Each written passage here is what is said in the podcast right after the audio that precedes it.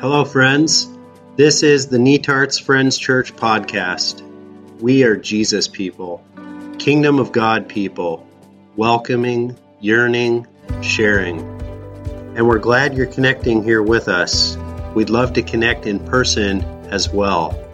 If you're inclined to support this podcast or for more information, just hop on over to netartsfriends.org. That's netartsfriends.org. Let's jump into today's sermon. The most ancient story of disconnection from God in the Bible is a story of shame. The story begins with Adam and Eve in the garden, and we're specifically told that they were naked and that they were not ashamed. But after eating from the tree of knowledge of good and evil, we're told that they were afraid. And that is the first mention of fear in the Bible, Genesis 3, verse 10. We're told that they hid and that they tried to cover themselves. They were trying to hide from themselves, from others, and from God. Trying to hide from themselves, this isn't only a picture of like every person who looks at their body in a bathroom mirror with self loathing. Yes, it is, but it's more. It's every time you see a photo of yourself or watch a video of yourself and cringe. Is that what I look like? Is that what I sound like? It's every message of self depreciation that plays in your head. I'm awful. I'm ugly. I'm dumb. Adam and Eve also tried to hide from one another. It wasn't only the way they felt about their own bodies and their own self. A new question was introduced. Well, what does that other person think of me? And that ancient fear has plagued humanity down through the centuries. Am I a person of value and worth in the eyes of my village, my community? We wonder what other people are thinking of us, and we fill in the blank in a myriad of ugly ways. Adam and Eve begin acting like outsiders from God. They hid from God. They were acting like outsider, outsiders long before they left the Garden of Eden. They no longer felt worthy of love, belonging, and connection they were no longer accepting invitations to take a nice walk with God through the garden in the cool of the day. Historians, anthropologists, and biblical scholars all tell us that all social behavior in ancient times was deeply influenced by the need to avoid shame within the community. Avoiding shame was a really big deal. Shame is an ugly kind of fear, and it kills all hope for connection. Neuroscientific research tells us that shame isn't only in our head, it's also in our bodies. So the research shows us that the feelings of rejection and self loathing and pain that people feel in the midst of shame those feelings are every bit as real as feelings of real physical pain. So shame isn't just in your head, it's as real as physical pain that you feel in your body. Brene Brown says shame is one of the most primitive and universal emotions on the planet. It is fear of disconnection, Shame is the intense feeling that washes over us and makes us feel so flawed that we question whether we are worthy of love, belonging, and connection. It's the never good enough emotion. Its power to make us feel we're not worthy is unmatched in the realm of emotion. So, wherever perfectionism is driving us, shame is riding shotgun. So if guilt is I made a mistake, shame is I am a mistake. If guilt is I did something bad, shame is I am bad. Shame turns your mistakes into your identity. Shame can be intensely personal, like how you see yourself. It can be a public reality, how you think other people see you, or how they actually see you. For some people, hiding from themselves in shame means they really don't know what they're feeling and it's all just a blur. They have physical sensations, but they don't know what they are or what they mean. Tears come, but they're not sure why. They can't name their own emotions. Am I angry? Am I sad? Am I afraid? Or what? They're hiding from themselves in shame. Shame has a chronic nature to it. It's not like a thought that comes and goes, it sticks with you. In shame, you have no idea how exactly to be good enough and measure up. You only know that you aren't good enough and you don't measure up. In shame, you develop a real fixation on your faults. So you look in the mirror and you can't appreciate your nice calf muscles because all you can see are those love handles that you've hated for years. That's shame. And and fill in my example with whatever body parts you want to or other attributes.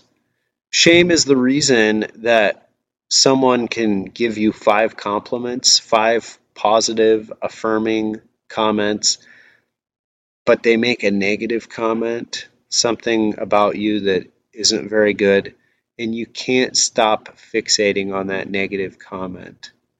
The fear driving those thoughts is shame. Shame keeps us from offering the gifts that we've been given to others. We don't see what we have to offer as valuable and worthwhile. Messages of shame can come intentionally or unintentionally from unaccepting parents.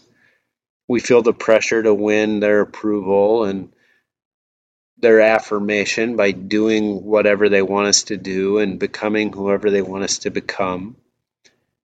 As a child grows up, no matter how old they are, if they come to a point where they realize that they can't do what their parent wants them to do, that they can't become who their parent wants them to become, they can be flooded with feelings of shame. I'm a disappointment to my parent. My parent is impossible to please. I listened to someone recently reflect on how they didn't end up going to college where their parent wanted them to go to college I've listened to people reflect on how they didn't play the sport their parent wanted them to play. They didn't take the job their parent wanted them to take, and a million different versions of how people don't become, they don't fulfill their parents' dreams for them. They don't become who their parent wanted them to become. And it's easy for even an inkling, a hint of those kinds of feelings to turn into an experience of shame. But it isn't only parents. Shame can occur in all kinds of situations where people feel pressured by an authority figure of some kind. The authority figure is saying you need to do the right thing and the messages have this flavor of you should, you should, you should. And somewhere within that, an experience of shame can happen. Shame is what makes you feel like you have to hide something about yourself, whether it's your addiction, your struggle with anger, your struggle with math, your struggle with depression.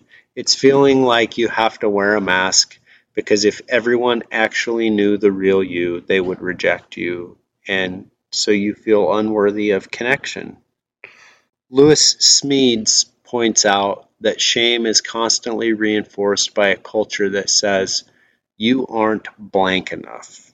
Fill in the blank with whatever tall, thin, strong, funny, sexy, smart, wealthy, etc. every day the advertisement industry and social media send us hundreds of messages that cause us to feel dissatisfied with who we are. They play on our tendency to make social comparisons. Am I a person of value and worth in the eyes of my village?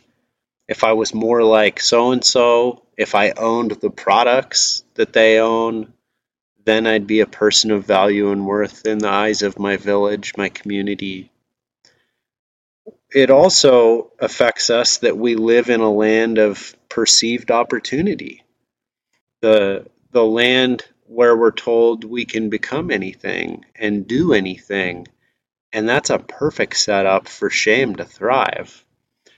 When people end up feeling trapped, kind of like a hamster on a wheel, and they're working at a job they really don't like and it pays less than they'd like and they're working longer hours than they would like and they're facing more bills than they would like they sometimes might wish they could just start over choose a different life choose a different path but they feel trapped and now they're just trying to survive.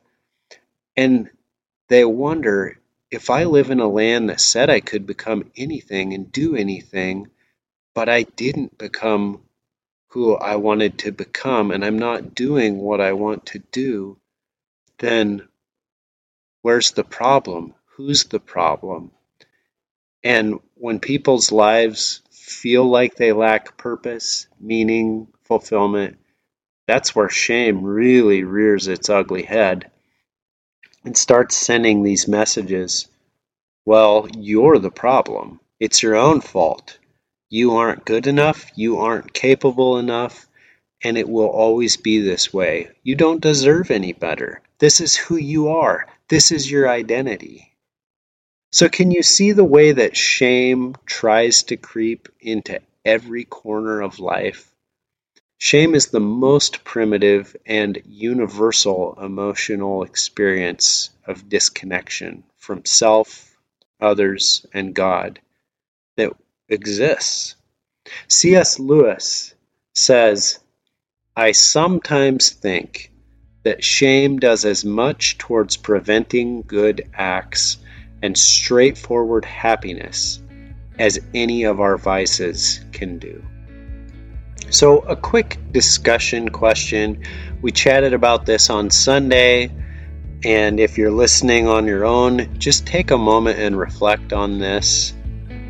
So, would you tend to agree with this quote from C.S. Lewis? Why or why not? Take a moment and think on that.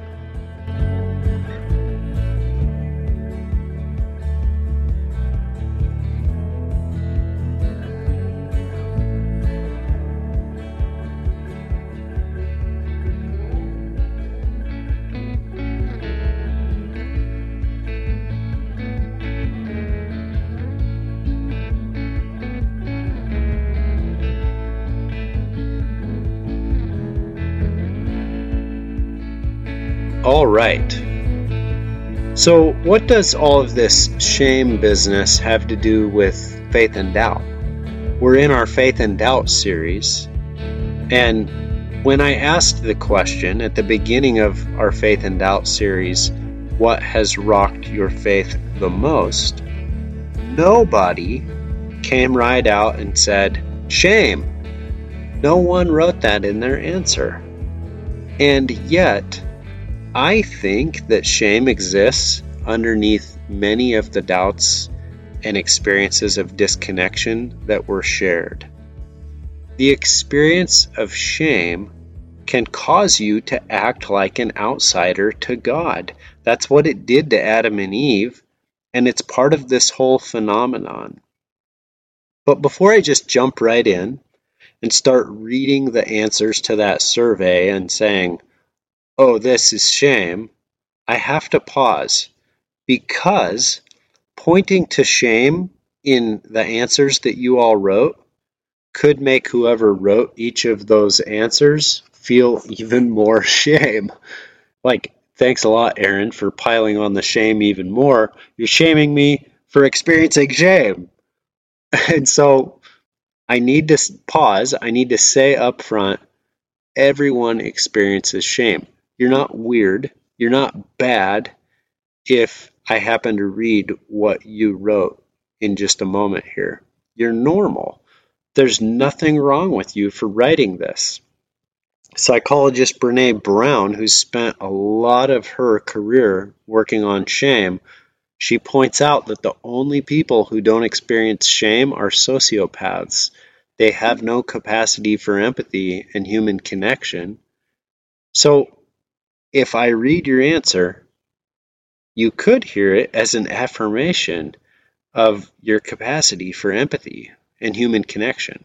So, here are some of the answers to this question what has rocked your faith the most that could possibly have shame underneath them.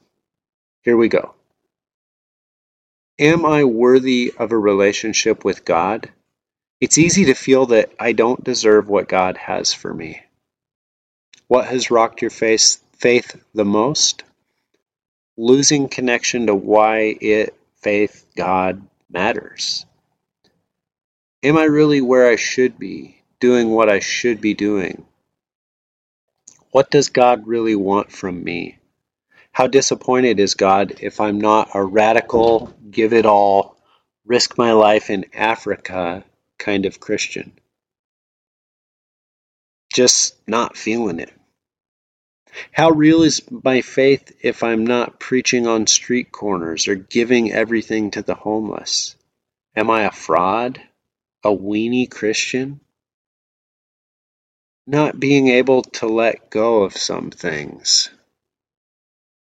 What has rocked your faith the most? I sometimes struggle to keep my connection as strong as I want it to be. Like, if my connection isn't strong, then I'm doing something wrong or I'm forgetting something. My faith is a picture that's still developing. The hardest part is saying that we're always doing God's will, but never knowing 100% if it's true. Being judged. Having my opinion ignored or discounted. I walked away from church as a young adult. I believed God was almighty and powerful, but I was afraid of God. I was certain God wanted nothing to do with me.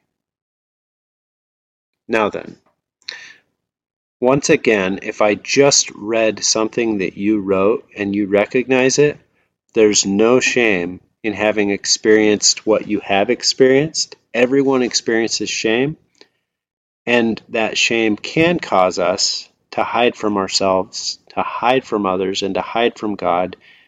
And so we act like outsiders while God's still treating us like insiders. It is no surprise that the most primitive and ancient name for evil in the Bible is the accuser. The voice of the accuser is the voice of shame. It's the voice that makes us want to hide from ourselves and from others and from God. And the voice of God is never the voice of shame. Notice in the very first story of shame and everything unraveling, when God came to Adam and Eve and they were hiding in the garden, hiding from themselves and from one another and from God, God asked this gentle question Who told you that you are naked? Now, notice there, God is not the one pointing out that they are naked. God doesn't say, uh, You're naked. God says, Who told you that you're naked? We so often think that God is the one pointing out our nakedness. But God points out that the voice of shame is a different voice. Who told you? So let's spend just a little bit of time with that question. Who told you.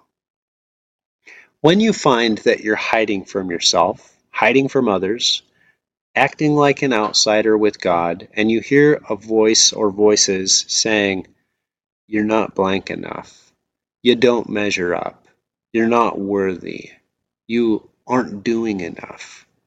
The question is, whose voice are you hearing? And there are a number of possibilities.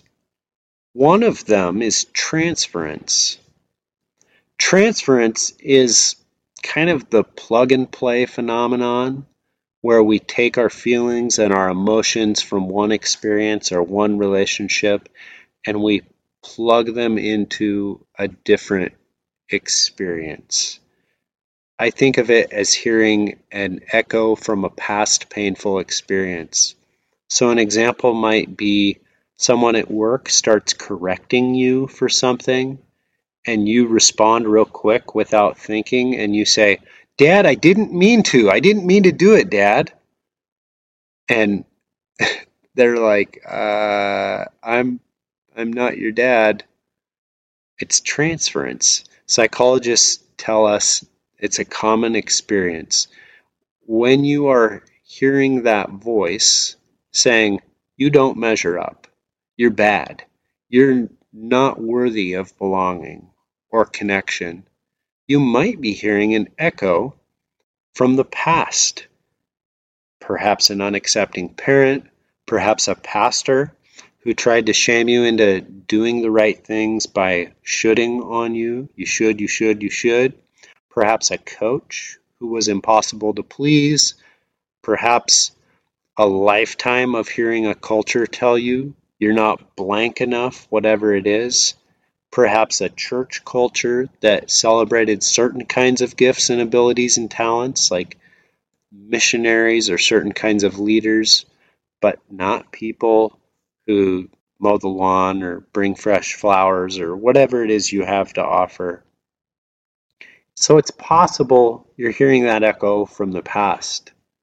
It's also possible that who told you that voice you're hearing could be from real people right now, relationships, or a culture that is saying right now you're not blank enough. We humans are constantly playing the social comparison game and social media takes this tendency and amplifies it, turns it into an addictive cocktail. So you might be hearing from people and playing social comparison games. That might be who told you. Who told you it could be your own negative self talk.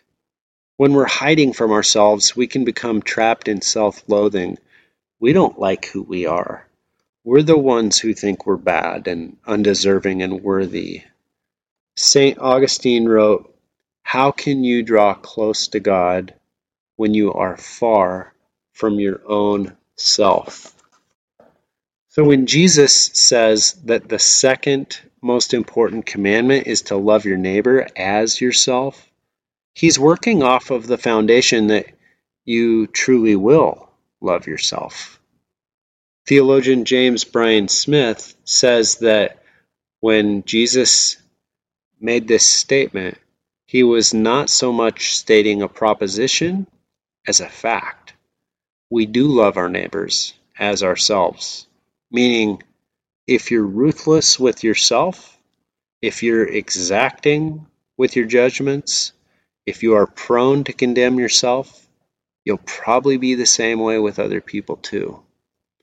If you've never figured out who you are, if you are not happy with being you, if you wish that you were someone else, if you can't say, I'm me, and just smile at who God created you to be, and if you are unable to receive yourself as a gift given for the sake of others, it's quite possible that the voice that you're hearing of shame is your own negative self talk.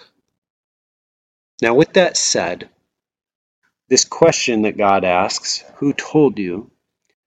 It is highly possible that the voice of shame that you hear is the voice of the accuser, the adversary, because the accuser knows that shame causes you to act like an outsider around God. And so the accuser is happy to sound all the notes of the shame choir at once, meaning the accuser likes to paint God as the unaccepting parent, the impossible to please parent, the disappointed parent, the angry, vengeful parent, The accuser would like to get you feeling bad for not being a missionary and bad for not being a better Christian. The accuser is happy to play any negative transference cards from past experiences, get that echo from the past really going. The accuser likes to get you wondering what other people are thinking about you and then filling in that blank with a million different ugly answers and just getting you into a really nasty spiral of self hatred and negative self talk. And the accuser likes to whisper lies that make you feel like you're not worthy of connection, belonging, or love. And for some Christians, that whole experience can be really confusing because the accuser makes religious sounding shame sound so, well, religious. Like, isn't it true that there's some stuff that probably needs to change about me and that I'm not getting right? Well, yes. And the spiritual journey it's a journey of change and transformation and sanctification, becoming who God created you to be.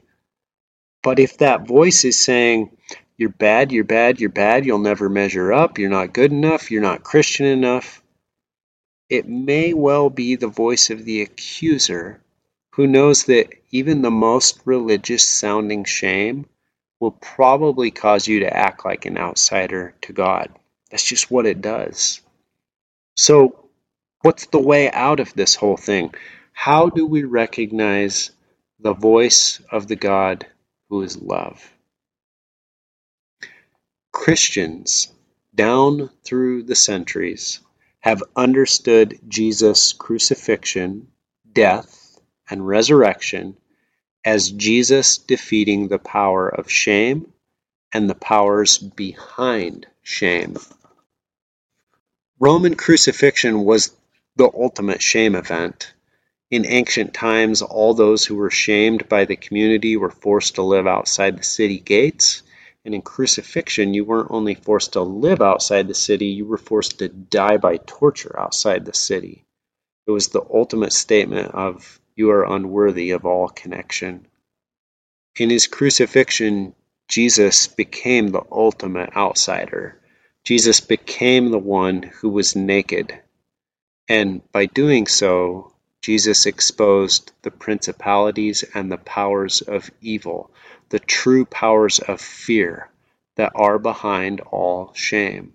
And Jesus defeated those powers. The Apostle Paul says, In this way, he, Jesus, disarmed the spiritual rulers and authorities. He shamed them publicly by his victory over them on the cross. The author of Hebrews says, Let us run with perseverance the race marked out for us, fixing our eyes on Jesus, the pioneer and perfecter of faith. For the joy set before him, he endured the cross, scorning its shame, and sat down at the right hand of the throne of God. Now, God knows that shame causes us to act like outsiders, and Jesus reveals a God who becomes the ultimate outsider so that we can be together. We can come to God just as we are. So the author of Hebrews says, So Jesus also suffered outside the city gate to make the people holy through his own blood. Let us then go to him outside the camp bearing the shame he bore. The Apostle Paul says to the Corinthians and to every person who's felt like they're not blank enough, tall, skinny, wealthy, sexy, whatever it is. 1 Corinthians, God chose the foolish things of the world to shame the wise. God chose the weak things of the world to shame the strong. The Apostle Peter says, The one who trusts in him will never be put to shame. And perhaps my favorite here, the Apostle Paul writes, And hope does not put us to shame, because God's love has been poured out into our hearts through the Holy Spirit who has been given to us. I love that image there of God's love pouring into your heart and washing away all shame with hope. Because hope is the undoing of that feeling that washes over us and makes us feel so flawed that we question whether we're worthy of love, belonging, and connection. The voice of Jesus is never the voice of accusation. The voice of Jesus is the specific invitation to a new and better life. Come follow me. It's a specific invitation to goodness.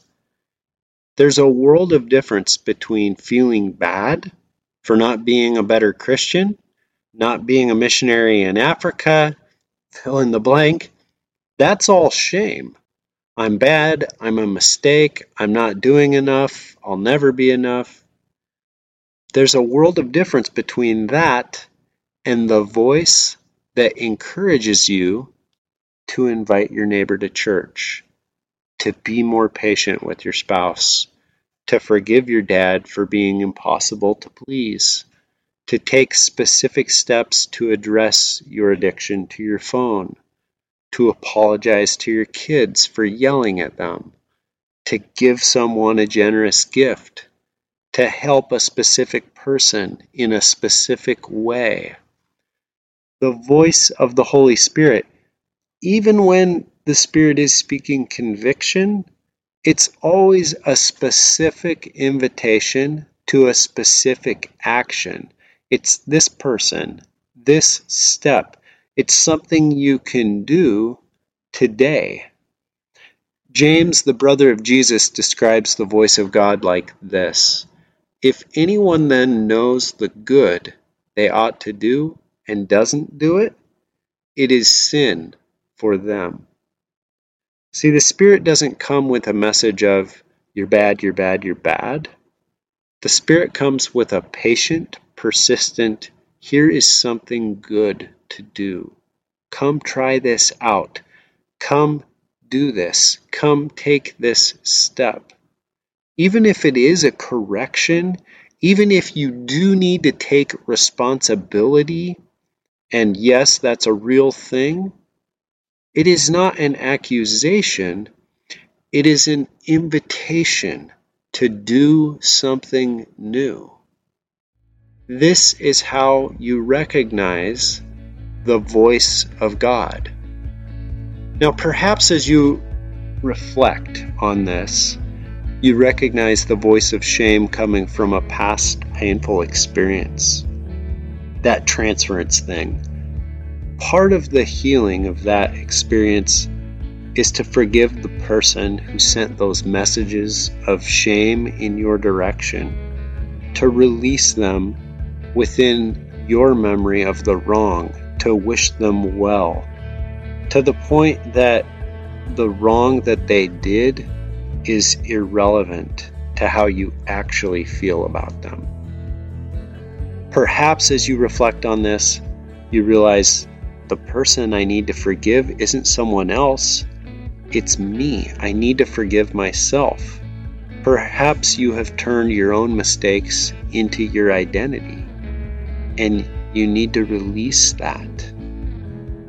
The love that God pours into your heart is the love that God wants you to love yourself with and the world with.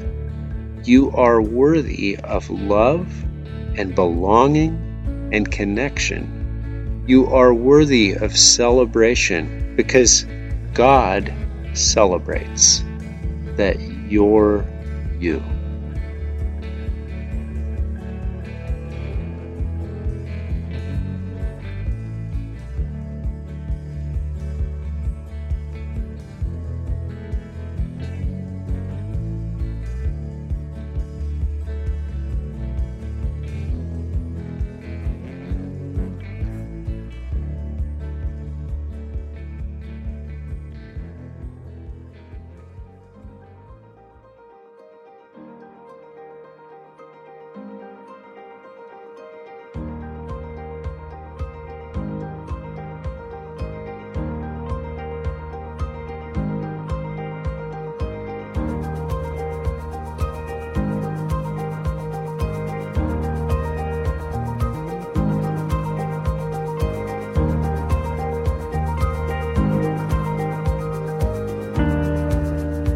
Thank you for joining us for a Sunday sermon from Netarts Friends Church.